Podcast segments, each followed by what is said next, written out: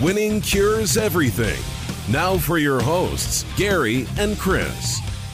Welcome in, Winning Cures Everything podcast number 221. This is the Tuesday, August 7th edition of the show. I'm Gary. We've got Chris here. You can follow us on Twitter at Winning Cures. You can get us on Facebook, facebook.com slash Winning Cures Everything. Lots to discuss today. Uh, we have an interview with Mohamed Massaquoi, former Georgia wide receiver, former Cleveland Browns wide receiver. We bring in John LaCombe from the West Lot Pirates, the Northwestern podcast, to uh, to give us some Big Ten insight on the Urban Meyer situation. We're going to go through some blurbs. We're going to discuss uh, Conor McGregor, all kinds of different things. Uh, so let's go on and jump into that. But first off, as always, the show is brought to you by MyBookie.ag. Best online sportsbook out there. They got the best layouts, the best odds. Uh, go check it out. MyBookie.ag, promo code WCE50. That's WCE50 for a 50% deposit bonus. What that means is you put in 100 bucks, they're going to give you 50. You put in 50 bucks, they're going to give you 25. Either way, it's free money and nothing beats free money. So, mybookie.ag, promo code WCE50. Along with that, the show is brought to you by winningcureseverything.com. There are stories and videos and all sorts of stuff over at the website. So go check that thing out, sign up on the email list, and make sure you subscribe to us on iTunes, Stitcher, SoundCloud, Google Podcasts, all your favorite podcast apps, and hit that subscribe button on the YouTube channel. That's always a big thing now. Uh, we are we are putting all of our segments up on YouTube. You can go check it out. You can comment, uh, but make sure you subscribe. Go on and knock that thing out. And uh, and let's go and start off. We're going to get into an interview with uh, Mohamed Massaquoi, the wide receiver from Georgia and the Cleveland Browns.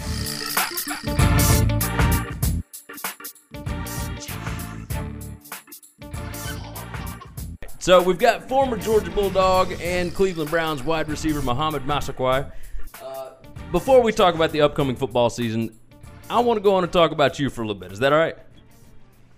Yeah, let's get into it. All right. So let let's just start off with the ATV accident and the prosthetic. Now, trying not to be disrespectful, this thing looks awesome. Like it's if if anybody wants to know more about it, there's a Players Tribune video where you explain what happened with the accident. But I I want to know more about the prosthetic. Like you lost four fingers and this uh, this robotic yeah. thing allows you it, it, your hand is fully functional, right?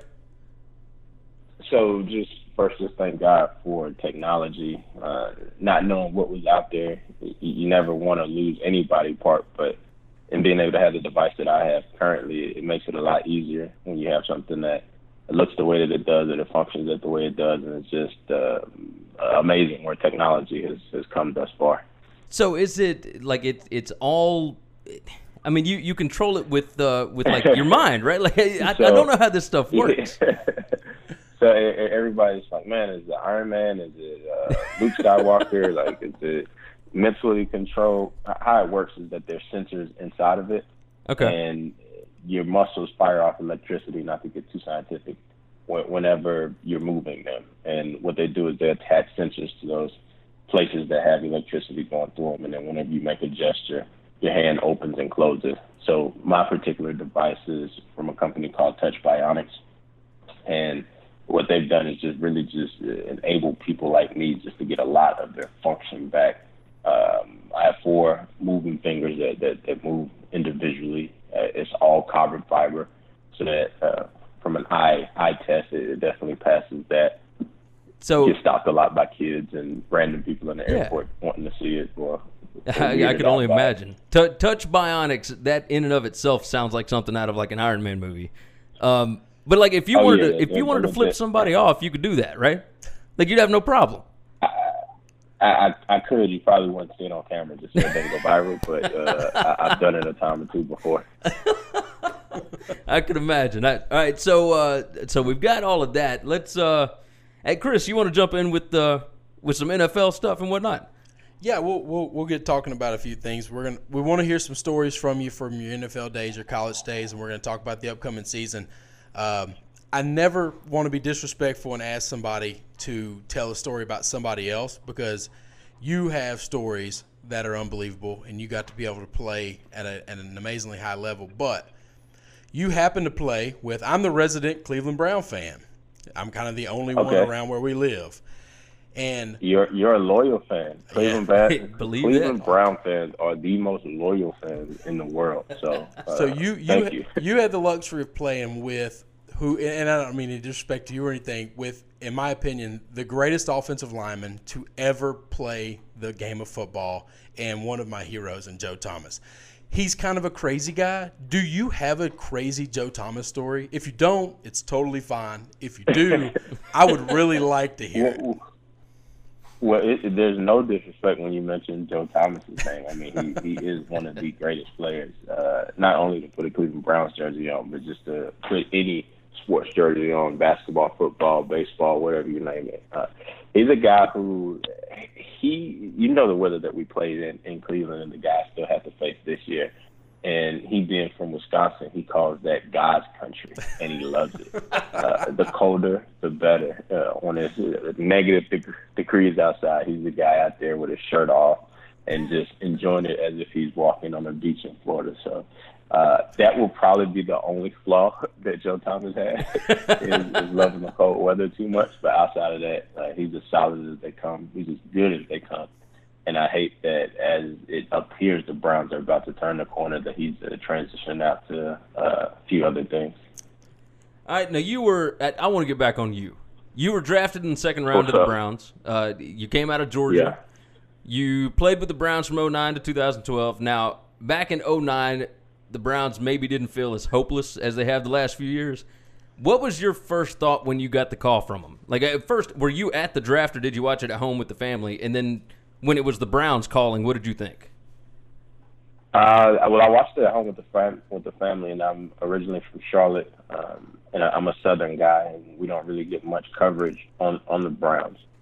And you know, forgive me for this, but North Carolina is a big basketball state, so Oh, yeah. most of our focus goes on Charlotte Hornets. But look, we're in Memphis. Came to town. Like Memphis is hoop city, so like we we understand that. Ah, don't don't don't do that. Don't do that shit. North North North Carolina. Let, let's keep it on North Carolina. Uh, but uh, I, I will say that, that my knowledge of the Browns was was um, vague at best. So I, I actually went in with a with a clean slate, not not really knowing much, and starting to educate myself when I when I got there.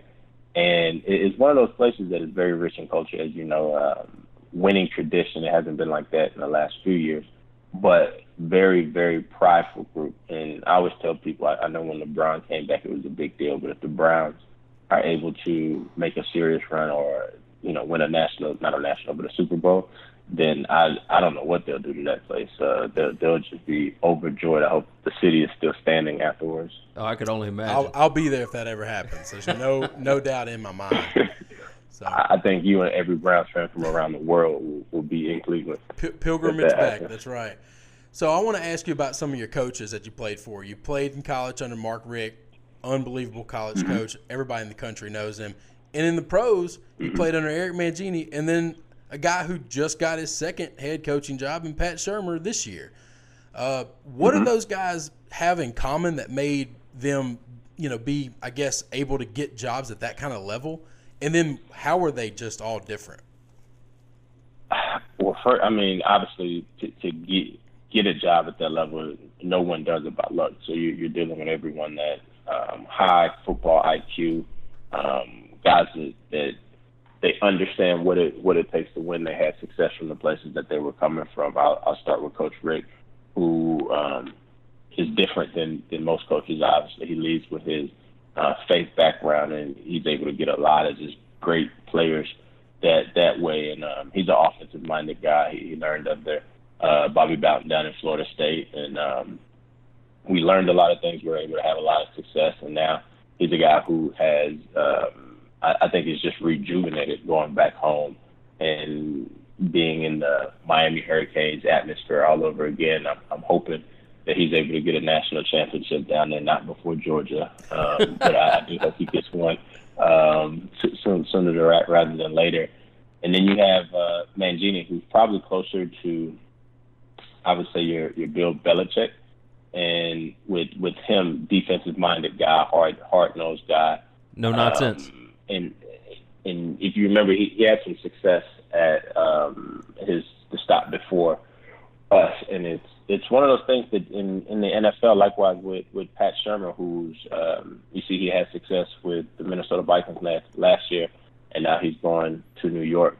Uh, sometimes in your second stop, uh, speaking about Pat Shurmur now, you you you know you, you learn more. You, you've been under the fire. You understand how to manage a team. You understand how to manage players. You understand situational football better. Um, you just have more experience. So I, I'm thinking that uh, Pat Shurmur's um, second go around will be a lot different than his go around with the Browns.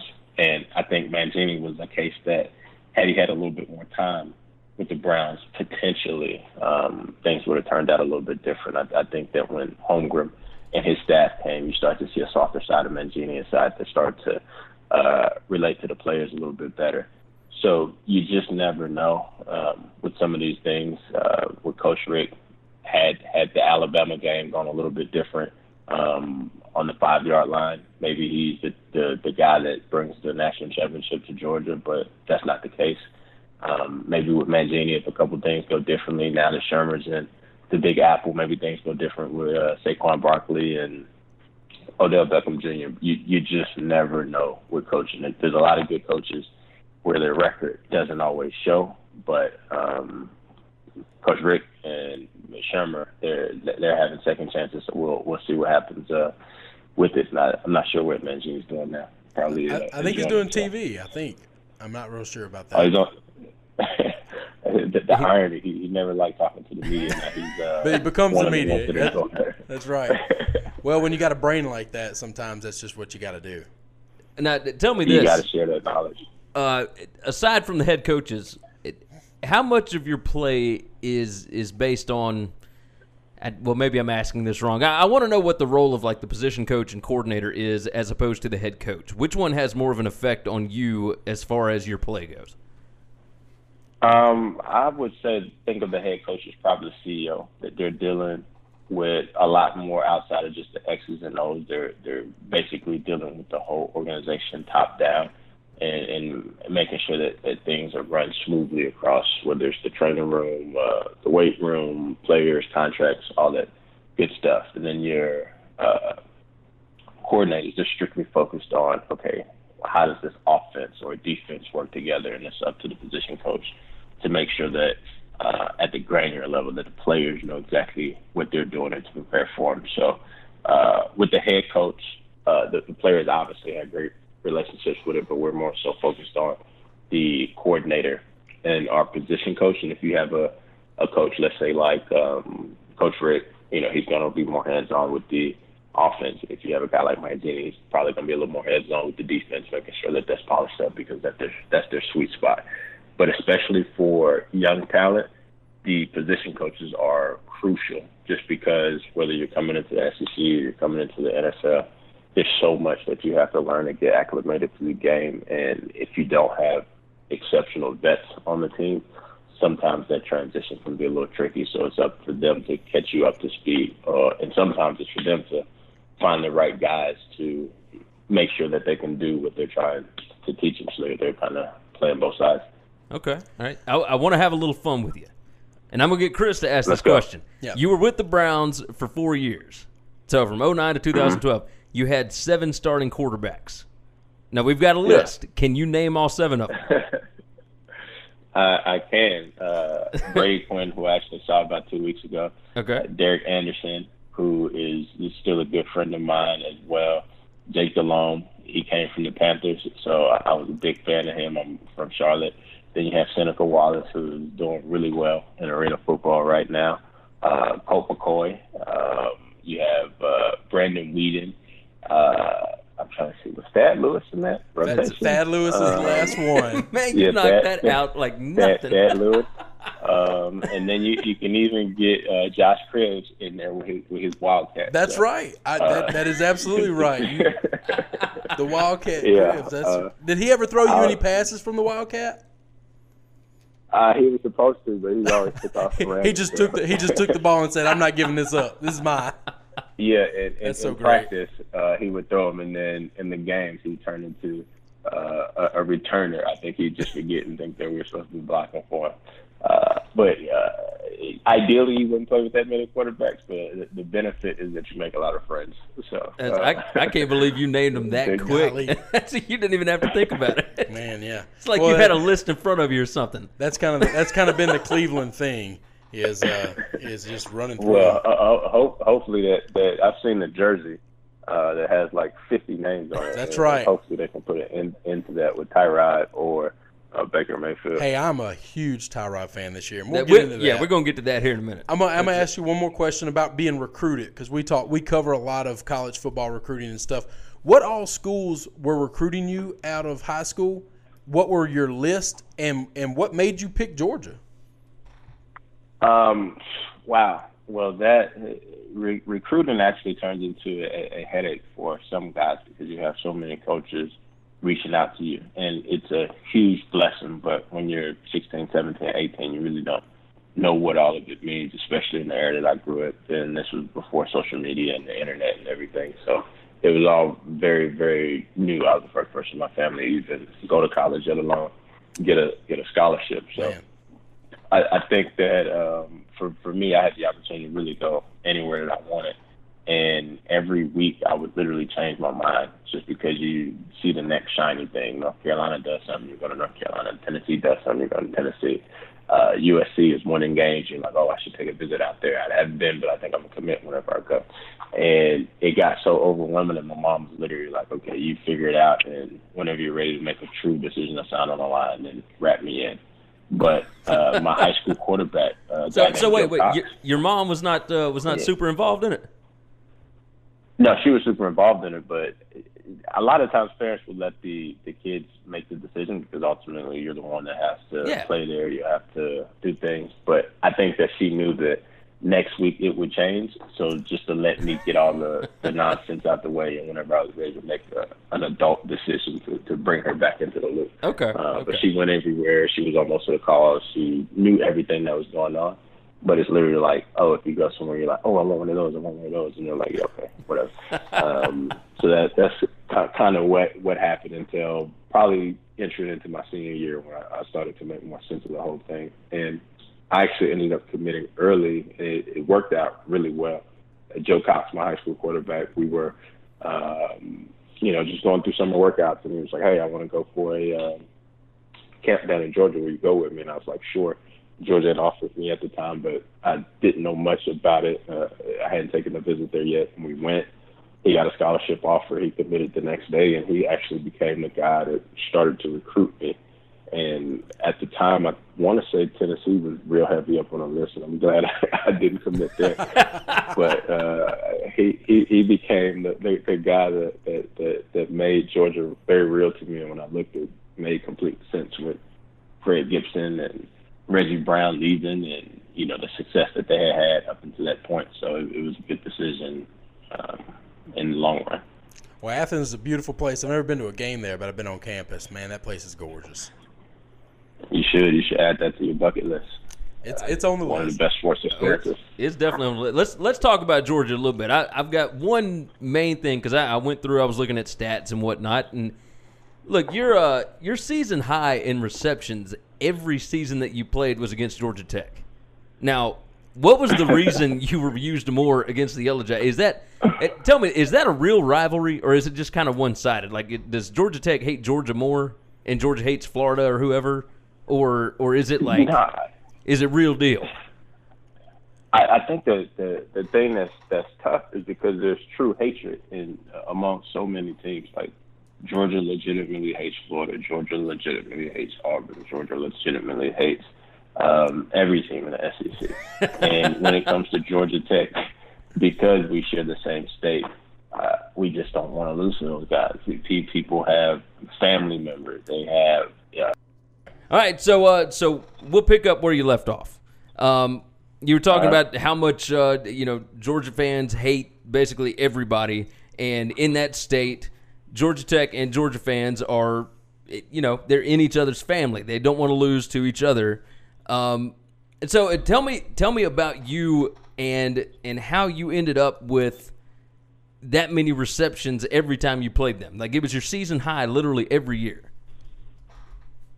Yeah, you know what I think it is is it's my birthday. My birthday's November 24th, and it always falls around Thanksgiving weekend. And I, I want to say it's just a a good birthday gift from So- so Coach uh, Richt Mike Bobo and Yeah, Matt they hooked you up. So that that's probably like the only thing I can attribute it to. Ah, I, I like that. I like that, and that's a good birthday time. I'm a 22nd birthday for it's a November. so- it's a good birthday. Yeah. yeah. Right You around know, Thanksgiving. and You're No, always no around better family. way to give a birthday gift other than give a receiver a whole bunch of passes. So, yeah. There you go. All right, let, let's talk about 2018 college football. Uh, it, is Okay. there a surprise team that could pop up in the SEC this season or even in coming years? Or is this just going to be Alabama Georgia's conference for years and years to come? Well, Georgia did it last year. I I don't think anyone expected us to arrive to the party as fast as we did, No. uh, without a VIP pass at that. You know, uh, so I I wouldn't put it past South Carolina. I wouldn't put it past Florida, uh, LSU, Tennessee. These guys are recruiting the same athletes and the same type players that we are. Even when the record is bad, the, the players are still good. It's just some things that aren't clicking for the team as a unit. So we can't go into any game this year, whether it's Vanderbilt or Kentucky or some of the other teams that, that don't appear to be uh, powerhouses. But in saying that, I fully expect us to to have a rematch with uh, Alabama again. I, I think I agree. I- I'll tell you this: we put out our SEC East previews uh, a couple of weeks ago, and I picked Georgia to go eleven and one, but I picked them to lose to South Carolina. Chris over here had them nine and three. I don't even know what he was thinking. But uh, it, Come on look, now. I- Don't- don't I tell know him that. Don't tell him that. Chris, I don't, yeah. Don't tell him that. Look, 11 and 1 I thought was pretty reasonable. Right? So last year Georgia goes into Auburn. It was the the only real hostile environment that Georgia played in. And this year the only real hostile environment it, it unless you want to count Kentucky or whatever, but a, hostile environment that that they could lose. I thought they might get caught by South Carolina in week 2. Am I crazy for thinking that? Because Georgia fans have been all over me, telling me we're not losing to South Carolina. You know, I don't care what week it is. We got more players than they do, etc. Is eleven and one not realistic? I think it's realistic. I, I think that, especially when you look at South Carolina, they've been considered probably the fourth team in the East for a long time, always behind that uh, revolving door that's Tennessee, Florida, Georgia. So I think this is their time to figure out, you know, can they uh, emerge as one of the SEC leaders now that the uncertainty with Florida and Tennessee is up for grabs and the timing of which they're playing Georgia when we were trying to figure it out, losing all the talent that we had last year. So I, I think it's a, a a chance. Anything's a chance, but I, I want to say that one of the best things that probably happened for our program is the way that Auburn game happened the first time we played them, just because it was one of those things where we're riding high and we got knocked off our horse. And Kirby can always use that as a reference, and a lot of the guys that are currently there understand what it feels like to go into a place and, and basically, you know, get beat up. Uh, but the thing that did happen, the way that we rebounded that same team in the SEC championship, I think that's the type of performance that you can expect whenever we start to go in those hostile environments uh, and put our best foot forward. All right, now I, I want to get just a, a quick preview of the SEC from you. I'm going to read off a few Vegas win totals, rapid fire style. Okay. I just want you to tell me over under. All right. Okay. All right. LSU, they're over under seven. They're going over under. Over. All right. Auburn, they've got it nine. Even. Even? Okay. Uh, they've got Florida at eight and a half. Over. Ooh, all right, Ooh, all right. okay. You like Dan Mullen then? I, I, no, I mean, I mean to to go eight and four is not a uh, how Florida would want their season to go. I think they can win eight games though, okay, or okay. nine. You know, yeah. One or the other. Either either way, you think it'll be around eight and four, nine and three. Uh, Texas Yeah. A&M, they've got it seven. So what, what do you think about Jimbo Fisher? You think he gets that turned around? No, I think he's right right around it. He ha he has a lot that he has to overcome over there. Okay, okay. And then they've got South Carolina at seven. This will be the last one. South Carolina at seven. Over. Over. I like that. I like that. All right, let's uh, let's close up with some NFL talk. Uh, how many games do the Browns win this year? Nine, at least nine. I love it. Nine This- this- wins? This, is it right here. All right, now now is this because of Tyrod Taylor? or Is this because of Baker Mayfield? I think it's because of Tyrod Taylor. I, I'll answer it like this: If Baker Mayfield wins the job, he's extremely special because Tyrod is a solid quarterback, and you saw what he did for Buffalo last year. He is a But professional quarterback. He's a special quarterback, and Baker's going to learn a lot from him. And it's probably one of the first situations where you don't come into the season with a true quarterback controversy. I know the outside is saying, you know, can Baker win the job, but it's not as if he's unseating a guy that is, you know, up for grabs. Tyrod's had tremendous success in the last few years. Well, I mean, he got the Bills what to the Tyrod's playoffs. going to do? yeah, Excuse me. that's it. He got the Bills to the playoffs. That's a pretty big deal. he, he got the Bills. It, that is a huge deal. So Ty, Tyrod, for me, he's going to be the guy that stabilizes the franchise and gives Baker a chance just to learn what it means to be an NFL quarterback. How do you prepare? How do you present yourself? Just what this whole game is about. And I think he's going to help slow the game down for Baker. So whenever he takes the reins, which I anticipate probably next year, um, hopefully, you know, it's a smooth transition and it works out the best for both. Uh, but then you look at the the pieces at receiver. I think Josh Gordon's going to come back and be the Josh Gordon that he was when he led the NFL in receiving. yeah. You know what you're getting out of Jarvis Landry. He's a Pro Bowl type player who is going to be a, a great safety valve and he's going to spring one loose every once in a while. They have Coleman on the outside, an athletic tight end you know, who came from Coach Richt's squad down in Miami. Uh, and then you have the two-headed monster at running back. You have Chubb, who you know what he, can do, and Carlos Hyde, who's an Ohio State guy, uh, which should, make the fans happy up there. And on on defense, you know, I've seen clips of Denzel Ward. He, he looks like he can uh, be a huge asset at the corner position, even though he's a rookie. I think he has a very high ceiling. He's going to make a lot of good plays, and they've done a great job of building the team, not just getting random pieces that they think may fit in, but actually addressing true needs and strategically putting this thing together. For that reason, I think that nine and seven is realistic. Uh, I, I don't think that you know they're going to be the big bully of the, of the division, but I do think that they're going to be highly, highly competitive this year, uh, especially whenever Josh Gordon walks back into the building and, and they all gel together. That's. I, I wish you could see Chris's face right now. I mean, he's nodding to everything you were saying. I'm glowing right now, man. and, and, and I know that I'm the homer because I've been saying this, but but I really truly believe it. Jarvis Landry came out and told everybody we're going to score 40 a game. Look at this offense.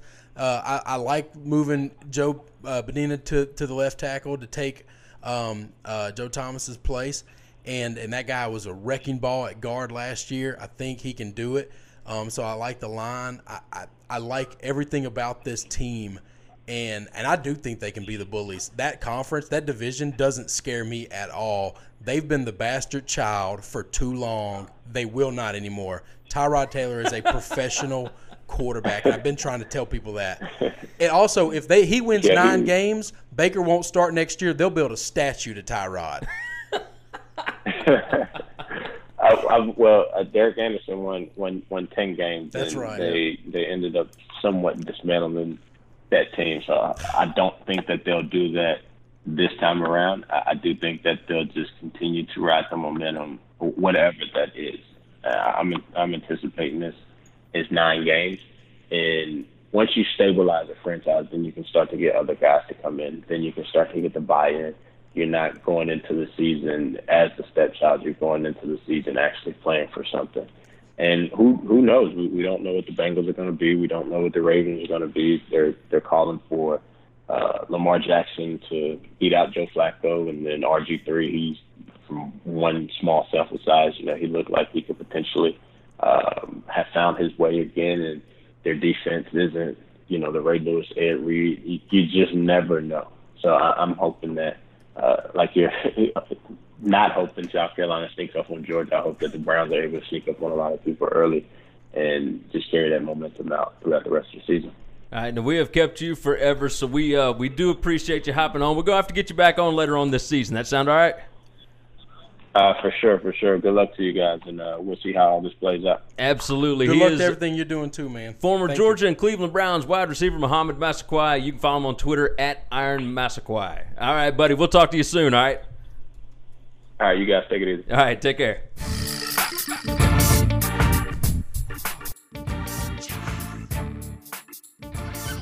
All right, so we got John LaCombe from the West Lot Pirates on with us, the Northwestern podcast. You can check them out on iTunes, uh, Facebook, Twitter, it, everywhere. West Lot Pirates are everywhere. So go check them out. um, we're going to talk about Urban Meyer today. So we'll give everybody a summary of what has happened to get us to this point. Uh, former Ohio State coach Zach Smith was arrested for criminal trespass on his ex-wife's property just before Big Ten Media Days. That led Brett McMurphy, who is a former ESPN reporter but is currently working for himself. I think next week he starts at Stadium, but he's just freelance right now. Uh, he starts digging around. He finds that Smith had a domestic assault arrest in 09 for pushing his pregnant wife up against a wall uh, when he was a grad assistant under Meyer at Florida. McMurphy also found out that Smith had another domestic assault arrest and a restraining order put on him in 2015 by the same woman, Courtney Smith, his uh, his now ex-wife. When the story broke, Urban confirmed that he knew about the 09 story and that he and his wife had counseled the quote young couple, but when asked about 2015, he said he didn't know anything about it. And he took a shot at, at Brett McMurphy with this. He said, I got a text late last night that something happened in 2015. There was nothing. I don't know who creates a story like that. Now that pissed off Courtney Smith, who then talked to McMurphy and provided tons of text messages, etc., which led to Meyer being put on paid administrative leave. All right, John, let me get you to jump in here. Um, if Urban could have avoided all of this, right? Well, of course, but I think the problem is I think Urban Meyer is a fan of your podcast and he's a competitive guy, and uh, I think Urban was listening after a while and he was like, "Wait a minute, winning cures everything. You guys better hold my beer." I think You guys got to hold my beer. I like it. no, so I think yeah, I mean kind of like you said, right? It's it's the it's it's not just that he said it, it's the way that he said it, which is which puts that whole, you know, this apology that he's put up online uh, or, you know, whatever you want to call it, half apology, apology that he's put up online. Um, I think it's what kind of draws that into question, right? Because it's not like he just stood up there and was like, I don't really know what you're talking about, or I'm not at liberty to discuss that, or whatever. He kind of, like you said, he took a shot at McMurphy. He was like, I don't know who makes up a story like that. I mean, he's really dismissive. And then someone, I don't know if it was McMurphy or who, um, you know, a couple hours later, kind of doubled down on it. And it's like, you sure this is where you're going to go on all this? And Meyer was kind of like, that's that's where I am. You know, that's that's what I'm saying. So um, I think it he certainly dug himself a little bit of a mess. It does him no favors that Zach Smith uh, went on ESPN. Well, hold on, hold on. Let's let's go. Let me let me run through the rest oh, of it. sure, go ahead. I mean, and then yeah. and then we'll jump in. These guys are geniuses. So Ohio State assigns a six-person investigative committee to research the situation. Uh, now, in my opinion, it should have been done by an independent third party, but Ohio State assigns these people. It's current Ohio State Board of Trustees members Alex Fisher, Janet Porter, and Alex Shumate. They are joined by former Ohio uh, House Speaker Jo Ann Davidson, former acting U.S. Deputy Attorney General Craig Morford, and Carter Stewart, who is a former U.S. Attorney for the Southern District of Ohio, all of which understand exactly how important football is to the economic fabric of the state of Ohio. well, keep it now, Yeah, it, go ahead. I was going to say, keep in mind when you look at like something like former Ohio House Speaker Jo Ann Davidson, this whole like you can't go into anything on, with Ohio politics and not have it crisscross with Ohio State athletics. I mean, keep in mind right now you've got Jim Jordan, who's a congressman from the state of Ohio, who's got an eye on running for a Speaker of the House of the United States House of Representatives, is fighting off allegations uh, that he turned a blind eye to sexual assault when he was the assistant wrestling coach at Ohio State. So it's like, I mean, we'll get into this in a little bit, but none of this stuff is happening in a vacuum, and that's not good for Urban Meyer. No, not not at all. So we'll we'll fast forward a touch to Friday afternoon. Meyer releases a statement, like you were talking about, uh, basically saying he was ill prepared to answer those questions at Big Ten Media Day, and that he did know about the 2015 instance, and that he reported it to the proper channels, which to me, sounds like he's throwing his AD, Gene Smith, under the bus. Uh, but along with that, Zach Smith goes on 105.7 The Zone in Columbus, Ohio. He tells the show host that he never abused Courtney, nothing illegal or violent ever happened between them. Immediately after that, McMurphy tweets out a screenshot of a text from Zach to Courtney where he's apologizing for choking her on two separate occasions. Now, in my opinion, uh, Meyer thought, I think, uh, he thought putting out that statement was going to help calm the waters, but it just kind of engulfed everything all over again. Uh, he, him saying that he knew the whole time, but that he reported it, like that immediately led the already pissed off people to start in on the fact that he lets uh, he let a person with two different domestic assault arrests stay on his staff for years. Like it doesn't matter if charges are brought in that case because people understand the circumstances that a wife and mother, etc., can be in in that situation. So let's dig in here. I want thoughts on on what Meyer should have done if there was a way for him to get out of, of all of this mess. What Ohio State should have done with their committee, what Ohio State should do with Meyer, why did Meyer keep the kid? That like let's just dig into everything. It John, you can start first. I'm gonna let Chris talk. I've got everything that I said out of the way. Y'all just dig in on this dude. Yeah, Let's go. I'm sure we're all big Urban Meyer fans, so I'm sure this is going to Oh, be no, no doubt, no doubt. yeah, No doubt. Uh, no, um, so I mean, first of all, I mean, this was kind of said, like you said, he went on Ohio Sports Talk Radio, Zach Smith, and then he goes on ESPN. I mean, it it does Meyer no favors that he, he goes on. He's you know half defending Meyer, like, oh, I think he could have done this, could have done this, which is the worst thing for Meyer ever, because Zach Smith comes across in these interviews almost like like an actor playing an abusive husband, like on TV, where you're almost like that's a little, you're a little too on the nose. You need to dial it down a little bit. We need just just a touch. we need something more subtle here. So I'm like, he's so. I mean, obviously it's a bad situation, but I mean, I, you know, and and obviously we're all digging in and we're trying to we're speculating a little bit, trying to figure all this stuff out. Of course, us let, us and let me let me ask you this: Why would Zach Smith come out and say anything? Like he's not hired, right? Like he doesn't work for anybody. Well, I why even come out? I, I mean, I think part of it is. I think in his, I mean, listening to him on the ESPN thing, I think in his mind, he's digging himself out of a hole. Whereas to everyone else, he's just digging himself deeper and deeper in. I think in his mind, he's got something where it's like, I mean, he must have said husband and wife issue. I don't know how many times on on ESPN. this is just between me and my husband. It, it's like, yeah, the 1950s called. Like, you need to, you know, the i mean it's just like between me and my wife it's like ridiculous. So but i think you know looking reading between the lines here i think there is something where it's like urban meyer knows that that his assistant coach and his wife are having all of these problems and you know, and his wife, I'm sure. I mean, I, you know, I don't know if Urban Meyer's ever even going to bother making a formal denial, but obviously his wife is coming to him, being like, "I've been talking to Courtney Smith, and this is a disaster. What are you going to do about this, etc." And that classic, that classic situation, right, where it's like, whether it's I mean coach college football or any job it's a situation where like oh well we don't want to we don't want to take this guy's job away because that just hurts anybody well you know what there are clear channels to keep you from having to make that kind of decision. It's called title ix and everyone's bound to it that works at a college campus and you don't have to make those decisions urban meyer. You just kick it up to the proper channels. Now like you said he's saying that he did that. I don't know. Um, I will say this, and and again, you guys can speak to his time at Florida better than me, better than anybody.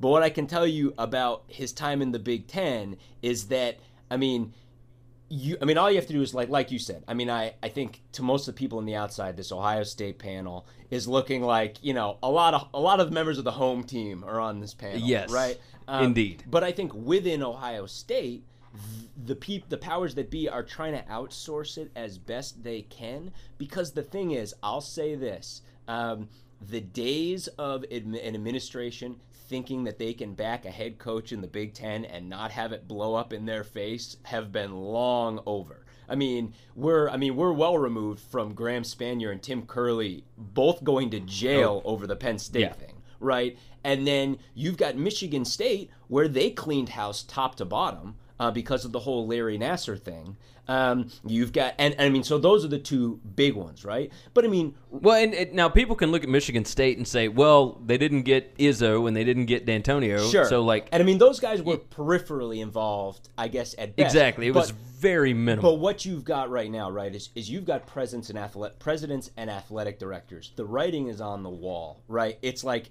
your faith in this guy will not save you.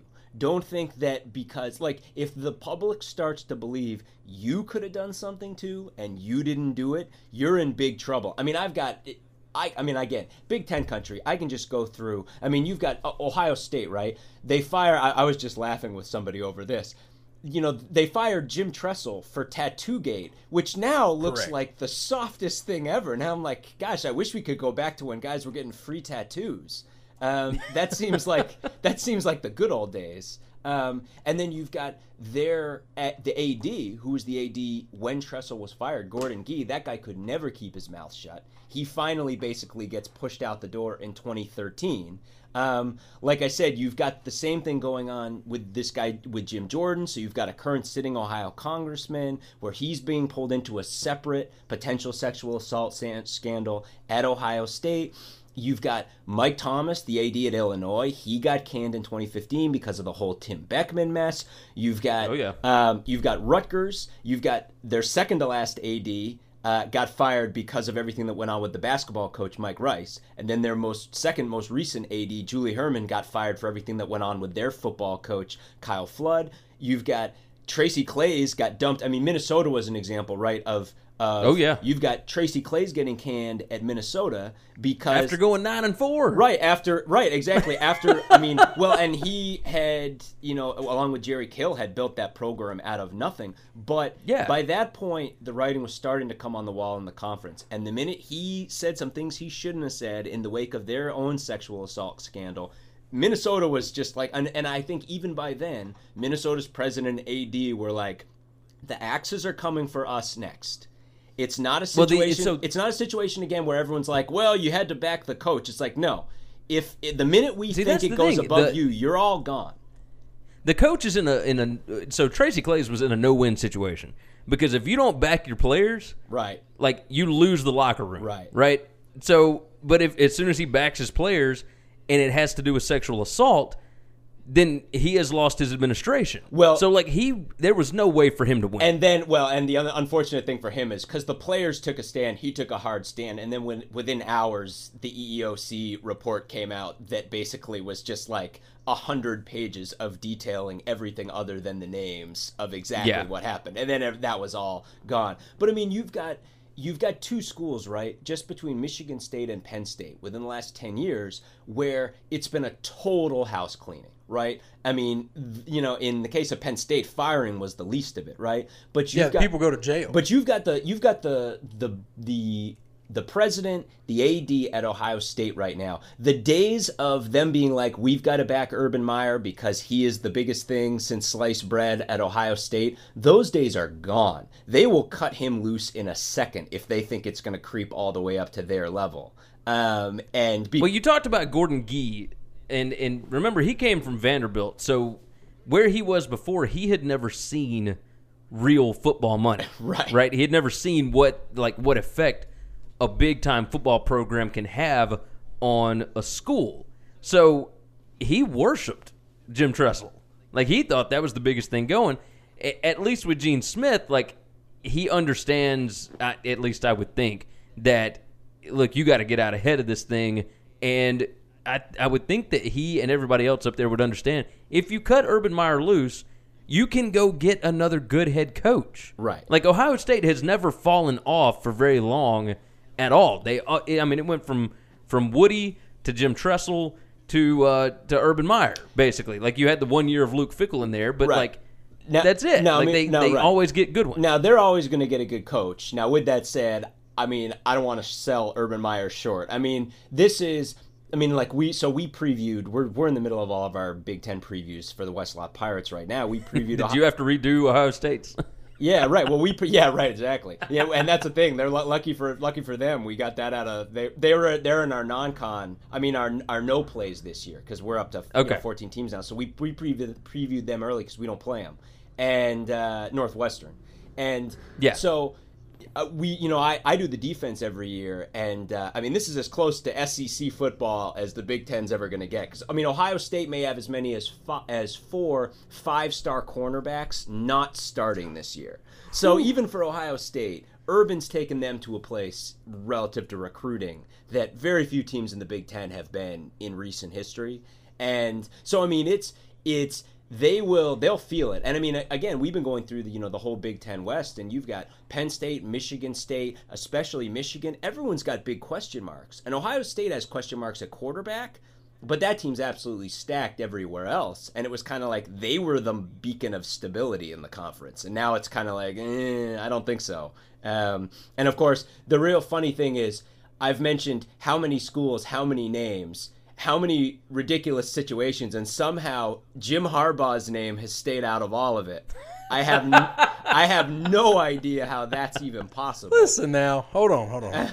Jim is crazy, but he's not like he's not he's not this way. I mean, he's just nuts, Oh, and I'm okay with nuts. oh. I like quirky, okay. I like weird. Well, Jim- but I but I can't handle urban, and I've hated him before he got to Florida. When he got to Florida, his whole time here, um, I just don't I don't understand where this guy gets off. And then for some reason, he's a really handsome dude. He looks great on the sidelines. He is unbelievable in front of a camera. And because of that, America has given him a pass. This guy is a grade A piece of trash, and I've been screaming it to anybody who will listen for years.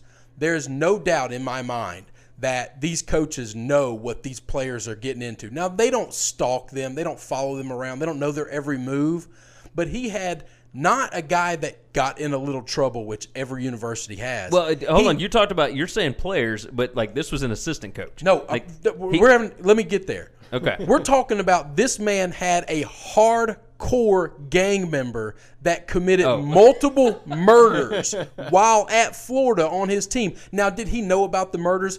Sweet Lord, I hope not. But I don't know that his integrity is strong enough to where if he did, but Aaron Hernandez is that good of a player and wins a national championship with them, that he wouldn't sweep that under the rug or call into effect local police departments to kind of look in the other direction and leave his guy alone.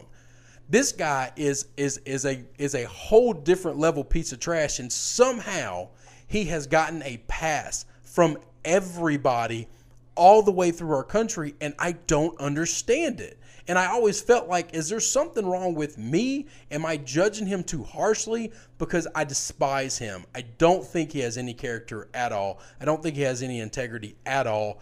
Is he good at coaching football? Sure. Outside of coaching football, the guy probably could barely be a PE teacher. I mean, look at the moves he's making to defend himself. These guys are idiots. Well, and they're just really good at football. when you look at the way he talks about the 2009 incident, right? Like it's just like it's like someone should just sit him down and be like, "This is 2018, like young couple." He's like, "Oh, this isn't like some young lovers quarrel." The guy's had something like what, like nine reports or something like that. Like they're like, yeah, they're it's, like the- it's up there. Right, and it's like the guy, and he's like, "Oh, it was like a young couple, so we got him counseling." It's like uh, this isn't like a marriage spat.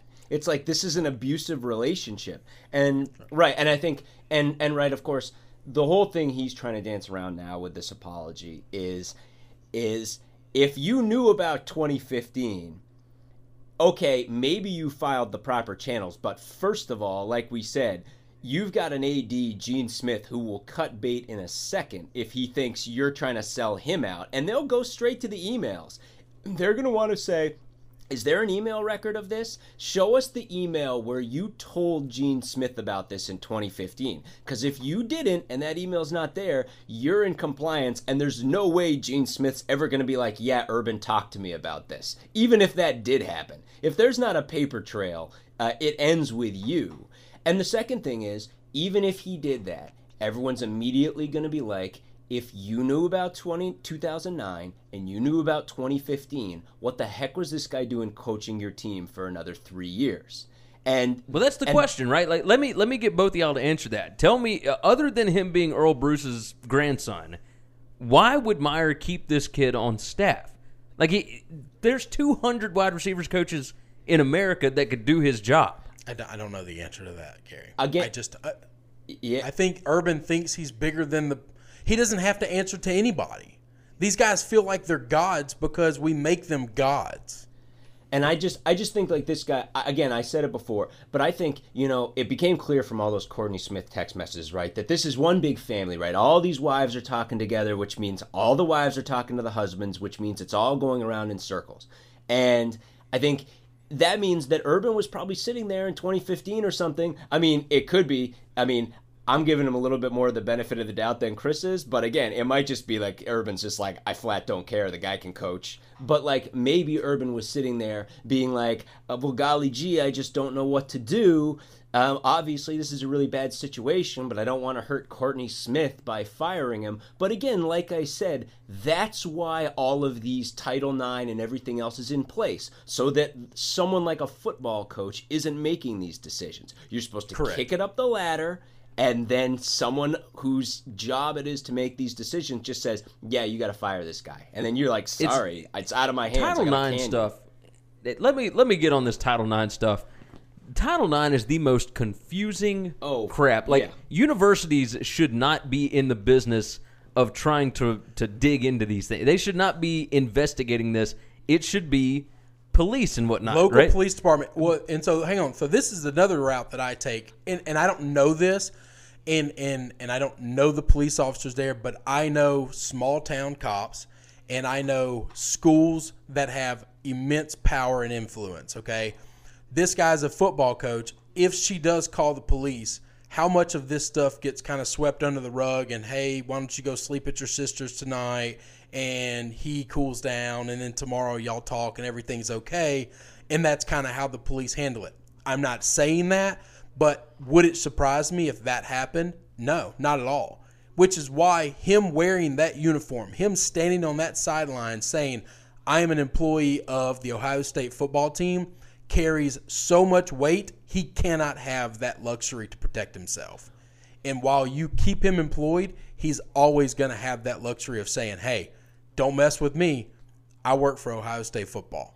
Well, and again, too, like, I mean, if you go back to the Penn State thing, right, and how it all came down on Paterno, because Paterno will say, hey, I kicked it up the ladder and I went on. But a lot of people would have said in that situation, right, a lot of people said, even even back then, they were like, kicked it up the ladder, how come you didn't call the cops? How come you didn't find out about it, run and dial the police? And then you know, again, it's literally the job of the police to do this. So you got a little bit right. I mean, if you call the cops and the cops don't do anything, you know, I'm inclined to give the coaching staff a little bit of a pass to be like, look, it's documented you called the police, and if the police didn't do it, I mean, you then you're going to be arresting some cops. But it's like, But if Urban calls the cops, the cops are going to do anything Urban tells them. Anything. I mean, it's it's possible. I mean, he's but again, it's he should just. I mean, and again, should call the cops, wash his hands of it, and again, it's again it's 2018 and it's like when separate from everything he does right here did he follow the proper channels a bunch of things you're gonna have a huge section of the popul- of the, of the populace that's just gonna be like I don't want to care about I don't care about whether or not you told Gene Smith. How come the minute you didn't find out one of your employees was beating his wife, you didn't just call the cops and then like deal with this situation? So, I don't know. I mean, again, I think for a split second Urban thought he did himself a a solid when he released that statement and then between the Zach Smith interviews and everything else, that has evaporated really quickly. So I think the real question is this this quote unquote independent panel. What is their timetable, and uh, and how are they going to try to work about this? Because I would imagine behind closed doors, the first thing I would do is I'd go to Gene Smith and I'd be like, let's see the emails. Let's see the emails where he told you this. Is it your problem or is it his problem? And uh, I don't. I mean, I kind of at this point, I'm like, if he did, and then it's in Gene Smith's lap, you know, it's it's kind of like someone's gonna get fired, and I I kind of have a hard time seeing that it's Gene Smith unless these emails pop up. My well, see, my problem is this. So I, I'm actually friends with a lot of my connections in Cleveland. I know a ton of Ohio State people, and there is a mass following right now that is like getting together, supporting Urban in this. And that's something that really bothers me. I can I can tell you with all honesty, Les Miles so many LSU fans thought he had to go because he couldn't win ball games that he should have won consistently and the offense wasn't what it was and it was all football related. And I was the one guy saying, I want my coach. He cares more about these guys being good men than he does about being great football players and that matters to me. It is some now I'm in the minority of fanatic football fans, but that matters to me. I cannot imagine, and it helps that I hate Ohio State, and it helps that I hate Urban Meyer, but I cannot imagine defending a football coach with something that I find of a line of principle, something that I find that this is not negotiable, that this is not something that I can just overlook or overpass by and say, well, once season starts, I won't worry about this anymore. I'm not saying that I'm better than all of those other people, but I have no idea how any of them are able to line up in the streets, gather together, and say, We stand with Urban. He's our guy. We don't want him gone. There has to be something else that happened, and it's all strictly because they know that college football is so competitive. When they lose Urban, the time it takes to go from Urban to the next coach could be a national championship season slip through their fingers. And that disgusts me. Yeah, it's I, I, I mean I completely agree, and I think it's funny, like you said, with Meyer and this image and everything. I mean, I think Tebow's part of it, right? I think this. How does he get credit for Tebow being one of the greatest people on the planet? But that's what I mean, like right? It gets it gets pulled in like this set of values, and keep in mind, you know, I mean, that's he's he's Tebow's not the best quarterback during the uh, the best Florida quarterback of the Urban Meyer era, that would be Cam Newton, who was there for about yeah. two seconds until That's he stole some laptops and then got, got kicked, kicked out. out. And that one, and kind of as as you pointed out earlier, that one's kind of far down the list in terms of things guys oh, yeah. who were at Florida uh, while Meyer. Well, I mean, you you had Chris Rainey like uh, telling a girl like "time to die, be right," like all, all kind of different stuff out there. I mean, Florida was a train wreck, right? And and you know, I think and and again, I don't I don't want to wade into conspiracy theories and all that, but I mean, I was when Meyer suddenly resigned, I was kind of like, you know, I was looking to see is there more there there kind of thing, and maybe it wasn't. It may may have just been his health reasons. He wanted the year off and everything like that. But, he was he was scared of Saban. But that's all that was. Come on, man. oh now look what you did now. See, we got we got Alabama in the show. See, it took it took like two hours for us to get it, it but yeah, we got Alabama in the show. Yeah. It, we had Mohamed Massaquoi on earlier. I wanted to ask him if he still had nightmares about the uh, about the blackout game down at Georgia. oh goodness. Anyway. Uh, all right, so so let's wrap this all up in a nice little bow. Uh, what could Meyer have done to prevent this, other than like firing him back in 2015 when he found out about it? And and what happens now? Like, uh, what what are we going to find out this week? I, I mean, I don't know what we're going to find out new, but I've got to think, like I said, it's chain of command, right? And again, this doesn't happen in a vacuum. Plenty of ADs and and not a small amount of university presidents have been fired in the Big Ten behind some of this stuff, and um, they're going to go to the emails, and if you know, and G- someone like Gene Smith's only going to be too happy to be like, I don't have the emails. This doesn't fall in my lap. I don't care what Urban said in his statement, none of this arrived at me. So it's either on paper or it's not on paper. But I feel like if it's on paper, Gene Smith's going to be the one who's going to be in the line of fire. And if it's not on paper, I just don't see how Urban gets out of this. I think for a second he thought he'd gotten himself some wiggle room, but but I don't know. I mean, it's stunning because a week ago this wasn't on anybody's radar, and just bang, it's come right up. And um, now, do you you don't think there's any way on earth if we get into a he said she said and Urban digs his heels in and says I told him and he says I didn't. You know, everybody in the country and definitely everybody in Ohio State's going to believe Urban. I guess, but I mean, again, uh, if you've got an AD and a school president that think they're going to get fired, they will cut bait. Like I said, I mean, this is it, it's a different world than it was 10 years ago. These guys do not ride or die for their college football coaches the way that they used to. Not if they think it's going to come all the way up to their job. So, I, again, I you know, we'll see, but I, I've got to think this independent panel or whatever, they're looking at some emails right now and they're seeing what's there and I think that's going to be the next shoe to drop one way or the other. I like it. It's it's it's really sad. I mean, we, we, we laugh and we joke because Urban and these guys just bumble this situation so badly, but it's not funny. This chick was terrorized her you know entire marriage Oh, for a for long sure. time by this psychopath, and and it was allowed to happen. Well, none of this comes out if he doesn't get arrested for criminal trespass. It wasn't even the domestic assault stuff that popped up. Like that stuff got brought out because of the trespass. Right. Like had none of that stuff, like had he not gone on her property like he was told not to do, like none of this would have happened. and, and Urban calling, you know, in essence, uh, you know, the the writer that come out and, and, and, and reports all this, pretty much fabrication. Oh, he just made this whole story up. What makes people do that? Yeah, if you if you don't call out Brett McMurphy, Yeah. you're probably all right. yeah, you're probably all right. But you literally just called this guy a liar and said he made all this up, and now look what happens. Well, it's you know it's, it's funny on our pod we've talked about it too, where um, you know when Me Too blew up over the past two years, right? We were like, if there's any place this is going to get to, it's going to be college sports, especially college football. And Oh, yeah. uh, because these guys have just been so clearly poor at, at handling everything, and you've got, you know, and again, it's like 15 years ago, 10 years ago, whatever it was a heck of a lot of different environment for a college football coach to be like, I just didn't know what my assistant coach was doing, and I heard one thing and I heard another, and I just wasn't sure who to believe, so I just kind of had to keep on doing my job. And now, now today, like none of that flies. No, now, now it's like, oh, that's if that's if that's what you're gonna say, then we'll just fire you because that's not like none of that's gonna none of that plays anymore. And I think again, it's I doubt this is the first or the last time this kind of thing is gonna come up, but uh, it's there. It's it's arriving at college football, and uh, I'm, I'm sure Meyer's not gonna be the first or the last guy. How do you think it affects their season? Give me a win total.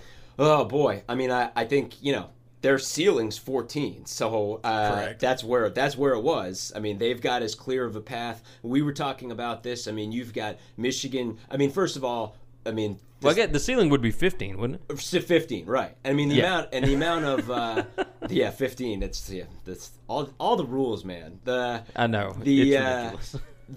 I mean, the amount of good defenses in this conference is crazy. But you've got, um, I mean, you know, we could go down a whole, a whole other corrupt coach coach road if we start talking about Shea Patterson. But Shea Patterson's at Michigan now, and uh, Yeah. And you know, it, it, it's like if he's the answer for them, maybe that unlocks their potential. Michigan State, they had an amazing run defense, good overall defense, and good quarterback play last year. Play calling was kind of a little bit up in the air. Um, and then so you've got and you got Wisconsin, right? Like the talent level's not there, but the defense is unbelievable, et cetera, et cetera. But you keep pre- we keep previewing all these teams, right? And it just keeps coming back to Ohio State. It's Ohio State that everyone else has to knock off. It's like, oh well, if everything comes together for Team X and they get this kind of quarterback play and this kind of defensive play, maybe they can go at Ohio State. Or if Penn State's defense makes you know an even bigger leap this year and they're able to make up for Saquon Barkley and Trace McSorley is is off the charts, maybe they make a run at Ohio State. But it's Ohio State by a good margin still, even with a new quarterback coming in. I mean, they're just heads and tails above everyone else from a talent and recruiting standpoint. So, but now the question is, you know, what does this do to all that? I mean, it could be that at least in the short term, um, you know, they're still able to work with with everything that they've got. But I do think, you know, and ev- even Urban seems to realize this, the whole idea of a distraction and everything. I mean, they don't want him around the program right now. They know that all the pieces are pretty well in place, at least for this season. They want to let things run. So I don't know. I will say, you know, you've got Harbaugh, call him crazy, call him whatever. He couldn't wait to jump on this. Um, you know, he's Oh, tw- yeah. he's tweeting out uh, whatever uh, those those who first practice to deceive. Oh, what a tangled web we weave! Like he had that. it's like he had that ready to go on Twitter the minute Oh, yeah. the Urban Meyer stuff came down, and it's kind of like, all right, Jim, but Urban on. is taking shots at him, Right. And and and so you know, You you had to expect it. you had to Right, it. right, So- exactly. So I mean, that's that Ohio State Michigan thing, and that goes back to everything you're saying about before, right? I mean, there's this whole element above all of this, right, where everyone's like, "Well, so does Michigan have a chance now? How does this affect Ohio State, Michigan?" So yeah, if you're looking for classy, look somewhere else because uh, you're you're in the Big Ten West, and it's Ohio State versus Michigan. Oh, good gracious! All right, he Thank is you for John. jumping on. Yeah, thank you for jumping on. He is John LaCombe from the West Lot Pirates. You can follow them on Twitter at West Lot Pirates. They're on Facebook. They're on uh, what is it? WestlotPirates.com. Is that the website? That's it, westlotpirates.com. And and uh, once yeah, if you want if you want to check us out, if you're obviously I know you're you're SEC country, but uh, if any of y'all are curious about what's going on in the Big Ten, uh, we're in the middle of all of our Big Ten previews right now. So you want to look at least on the football field, what's going on with the Buckeyes or what's going on with the Wolverines or anybody else. It's all up there right now. So check it out. Absolutely wonderful. All right, buddy, we're gonna get you back on during the season. All right. All right, thanks a lot. All right, we'll talk soon. All right, so Conor McGregor is officially back. Now, I'm giving this its own segment. It's not going to be a long one, but here's the deal: UFC 229 on October 6th. Conor McGregor versus Habib Nurmagomedov in Las Vegas for the lightweight title. The fight was announced at the UFC 25th anniversary press conference on Friday. Did you see it? No, Okay, so it was immediately after Nate Diaz's return against Dustin Poirier was announced on or for November 3rd at Madison Square Garden as a non-headline fight. Diaz was late for the press conference. He didn't say much. During the promo video announcing McGregor and Habib, he storms off the stage and he leaves the event. He tweeted, "I'm not fighting on that show. F the UFC." And then people interviewed him outside, and he told them that the UFC better start treating him right. They better start promoting him right. He said that they even picked him up late for the press conference. So, does Diaz have a point here?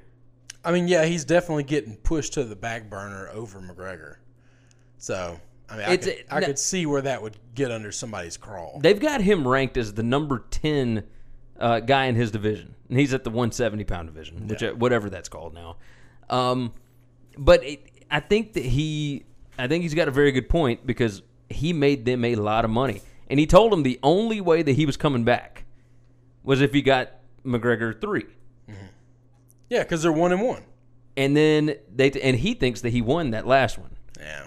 But either way, he was coming back because he wants to finish this up with McGregor. Well, they told him McGregor's not coming back. You know, we need you to do this. And then they announce the McGregor fight right after they announce him coming back. So McGregor completely overshadows Diaz's return, which I think they did on purpose. I would imagine that was done on purpose.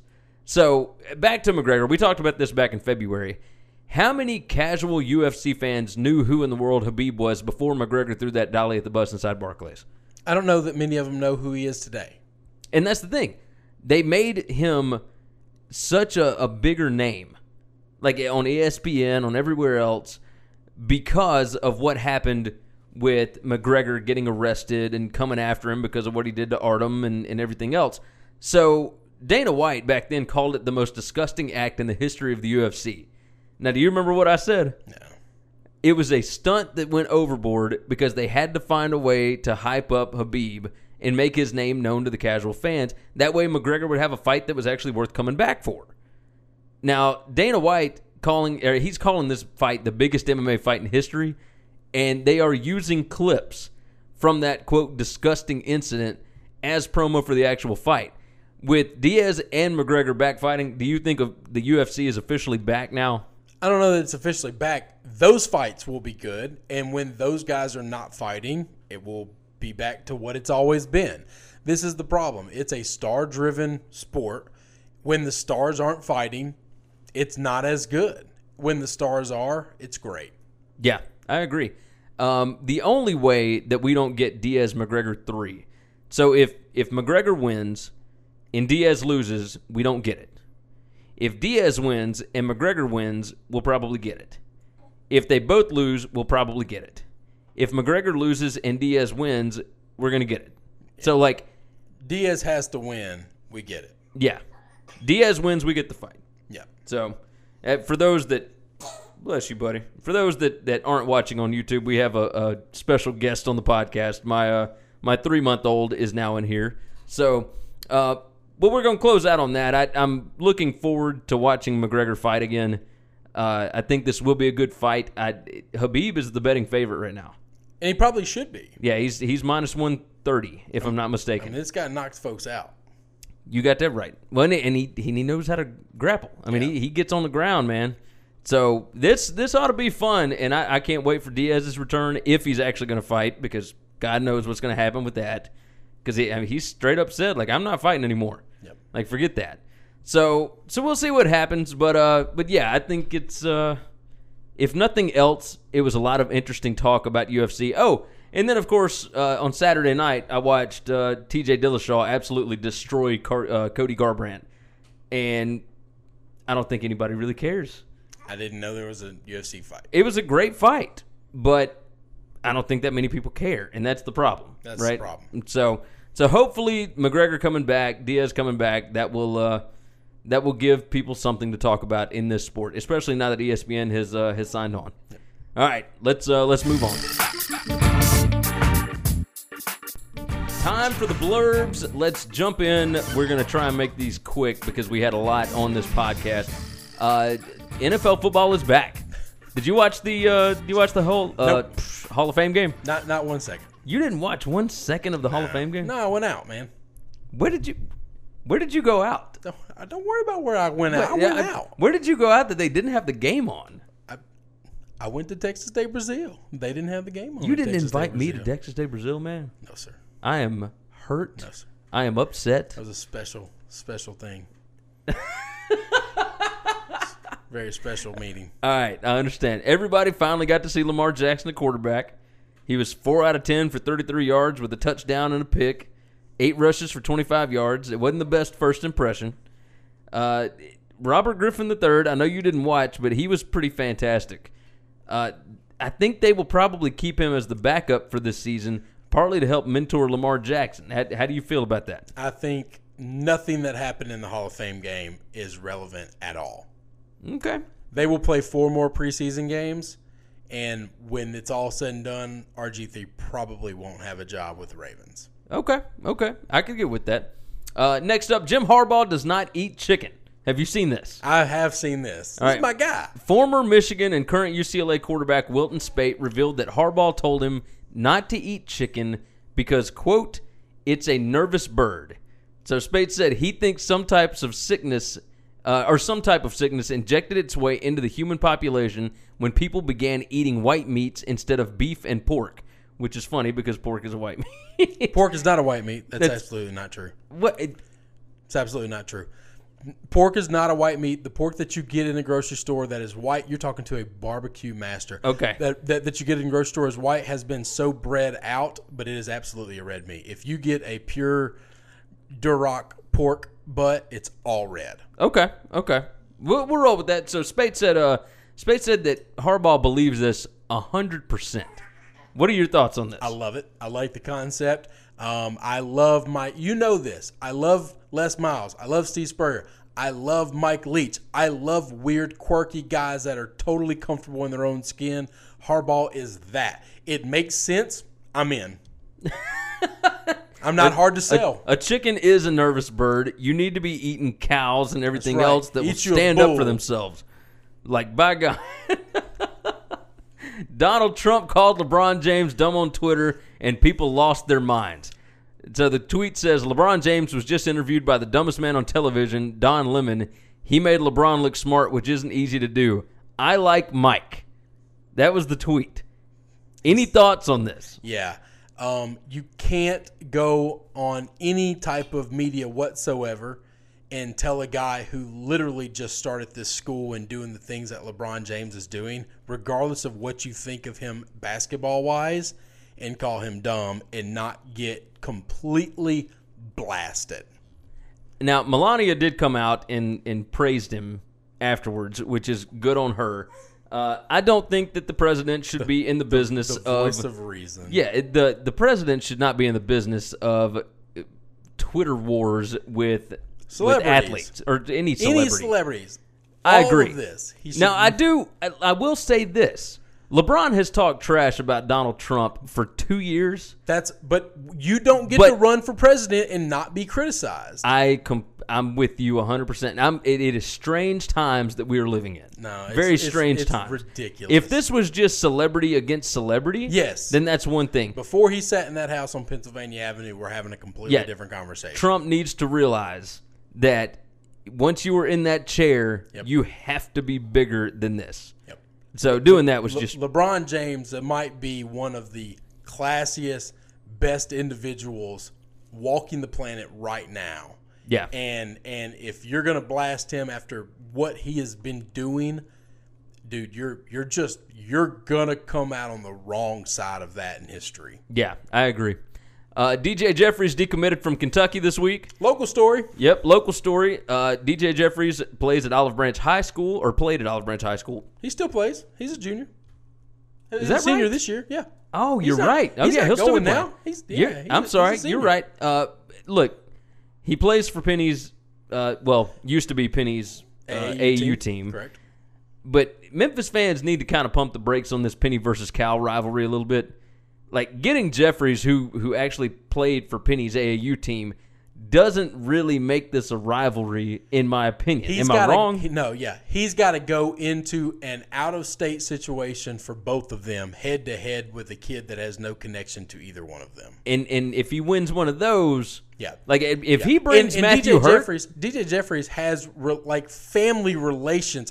I'm a, I, I got a little bit of insight, not a lot, just enough to like say some stuff, sound like I'm intelligent, Enough but, to talk trash. But there's a- really good chance it's all wrong. Um, I, I've got a little bit of inside information from some friends that are actually close to DJ Jeffries and all these AAU guys from Memphis. Um, and so originally, I was the one guy saying this guy's going to stay with Cal. He's not leaving because he. I, I heard all the stories about how hard Cal works to take care of him and and, and, and make him feel special and, and be around. But it seemed like all his buddies that he plays AAU ball with have just been owning so much to where if you go look at his Instagram, that's it. That's where it's all like, happening at yeah, too. If you That's go look at his absolutely where it's Instagram, you can see at. like Alex Lomax, all these other guys All that are these going to. Memphis are all over him about go Tigers. and it, and it used to be him shutting them down, him ignoring them, and now it became slowly him responding, him laughing, and now decommitment, and And then we'll see what happens. We're all just assuming he's going to be committed to to, to Penny. Probably, probably so. Pretty, right. pretty fun around here. Blurb number four Jalen Hurts spoke out at Alabama's Media Day on Saturday saying he is not leaving because he graduates in December, but showed he's not really happy with how the coaching staff handled the quarterback competition between him and Tua. This is the quote, all right? Coaches can't control this situation. They dictate who plays, but as far as the other variations to it, they don't control it, honestly. Like I said this whole spring, ever since the game, national championship game, they kind of wanted to let it play out, and I guess didn't think it was a thing to let it die down like there wasn't something there. But that's always been the elephant in the room. For me, no one came up to me the whole spring, coaches included. No one asked me how I felt. No one asked me what was on my mind. No one asked me how I felt about the things that were going on. Nobody asked me what my future held. That's that. So now it's like when we try to handle the situation now, for me, it's kind of late. It's too late. The narrative has already been created. Let me get your thoughts on this, and then I'm going to jump in. So this is my problem with Nick. He came out and oh, I, I talked to to Hurts, and he's totally bought in, and he's not leaving, and he's going to be a part of this team. And that was the story Nick pushed out a couple of weeks back. Well, that was it. and- it was just last week. yeah, whenever, yeah, Yeah. And and so two weeks ago, he was saying the reason that Jalen had the problem initially is because Nick Saban came out and said, "Well, I don't know if he's going to be here for the Louisville game," but Jalen had told him in June, like, "I'm not going anywhere." I'm not going anywhere. But it, to to defend Saban, he also had a quarterback two years ago in Blake Barnett that was committed to the program, said he was going to be there, and then left in the middle of September when Jalen Hurts got the job. But that guy, Nick knew exactly what was going on. He knew that they hadn't talked to uh, to, to Jalen. He knew that Jalen's gone as soon as he graduates. Absolutely, and and that's that. what Nick was doing is extremely deceitful and painted Jalen into a corner to where if he's anything but professional and and I'm gonna support Tua and and we're one unit in the quarterback room, then Jalen's the problem. And that's exactly what Nick did a couple of weeks ago at Media Day.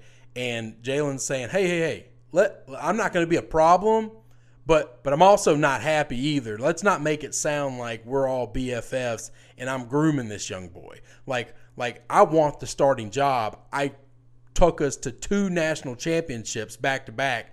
Think I've earned it and now I'm having to compete with a guy that played two quarters of football that nobody had tape on, nobody was prepared for, and it was real easy to hit him with shock and all. Okay. I'm going to tell you this. I think what Nick did is one of the reasons why people outside of Alabama hate Nick. It's not because they beat him up all the time. He takes these players and he paints them into corners to where they look like assholes all the time. And I don't like that. He is a grown man and he controls the narrative. And if you step out of line, you're wrong.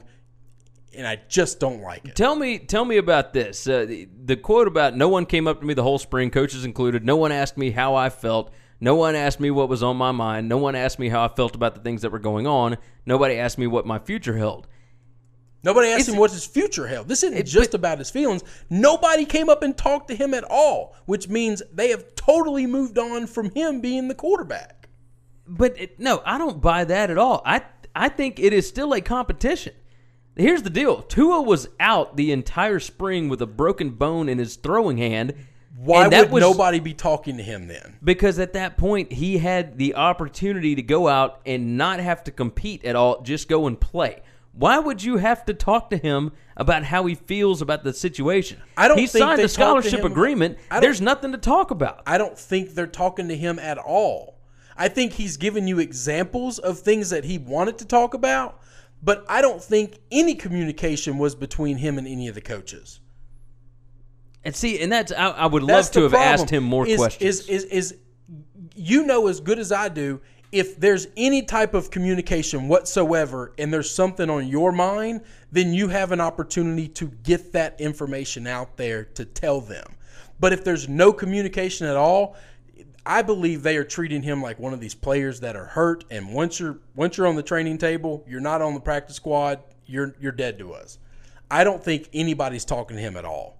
I think they have you- you might be moved right. on and and and this is this is the problem that people have with this sport. This is my problem with the transfer rules and all this other stuff is you as a coaching staff can completely ruin an entire year of eligibility for this young man strictly because you're done with him, you've moved on to the next thing, you don't want to compete against him, so you're just going to back him into a corner and say, "You sit over here for a year and then you can go somewhere next year after you graduate." But then you've got one year to do something, and that's it.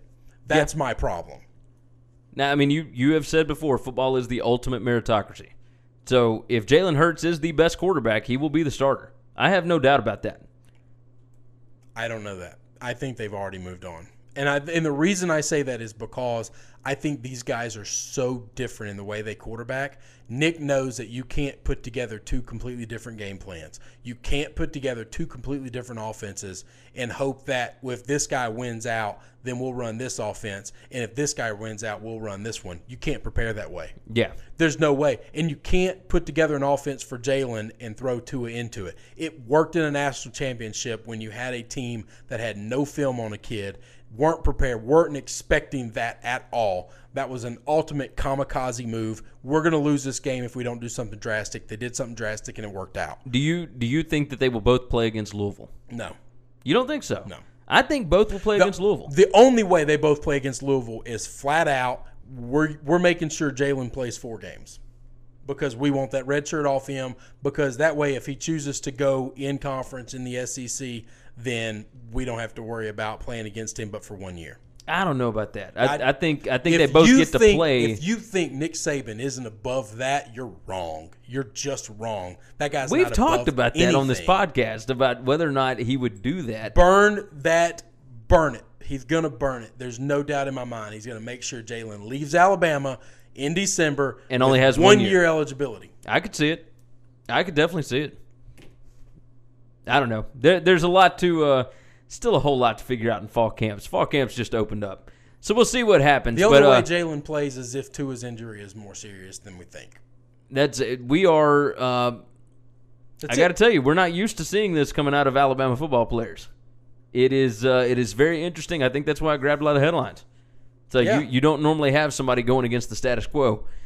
Ah, all right, we're uh, we're gonna move off of that. Uh, you know what? I think we're just gonna wrap it up. Wrap it up. We're wrapping it up. All Great right, you- show. You guys know what to do. Go check out the podcast, uh, iTunes, Stitcher, TuneIn, SoundCloud, Google Play. You're already listening to it, or you're watching us on YouTube, one or the other.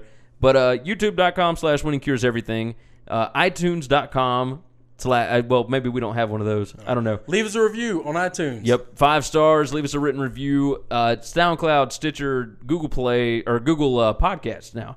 All that wonderful stuff. So go check those out. WinningCuresEverything.com is the site. MyBookie.ag, the best online sports book out there. Promo code is WCE50. Go check that thing out. It's a 50% deposit bonus, which means basically you put in 100 bucks, they're going to give you 50. You put in 50 bucks, they're going to give you 25, et cetera, et cetera. Goes on from there. Uh, you can follow me on Twitter at GaryWCE. You follow me at Chris B. Giannini. Or you can follow both of us combined at Winning Cures.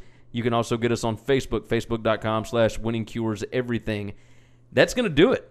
So we will be back next week with Big Ten previews and Memphis predictions and uh, and all sorts of other stuff.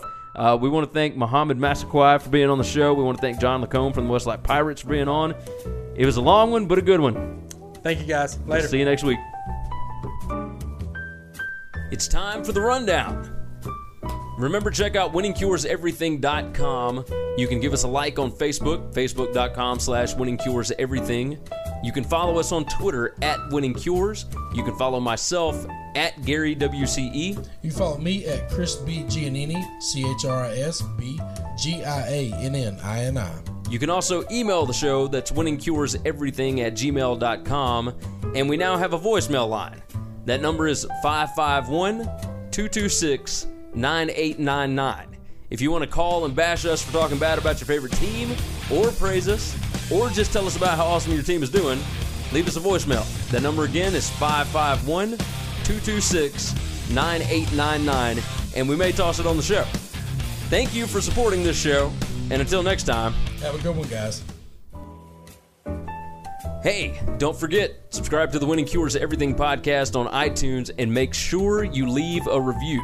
For every 25 written five star reviews we get on iTunes, we are donating to St. Jude's Children's Hospital and Le Bonheur's Children's Hospital in Memphis, Tennessee. So subscribe and review on iTunes, SoundCloud, Google Play, and all your favorite podcast apps. Remember, the Winning Cures Everything podcast.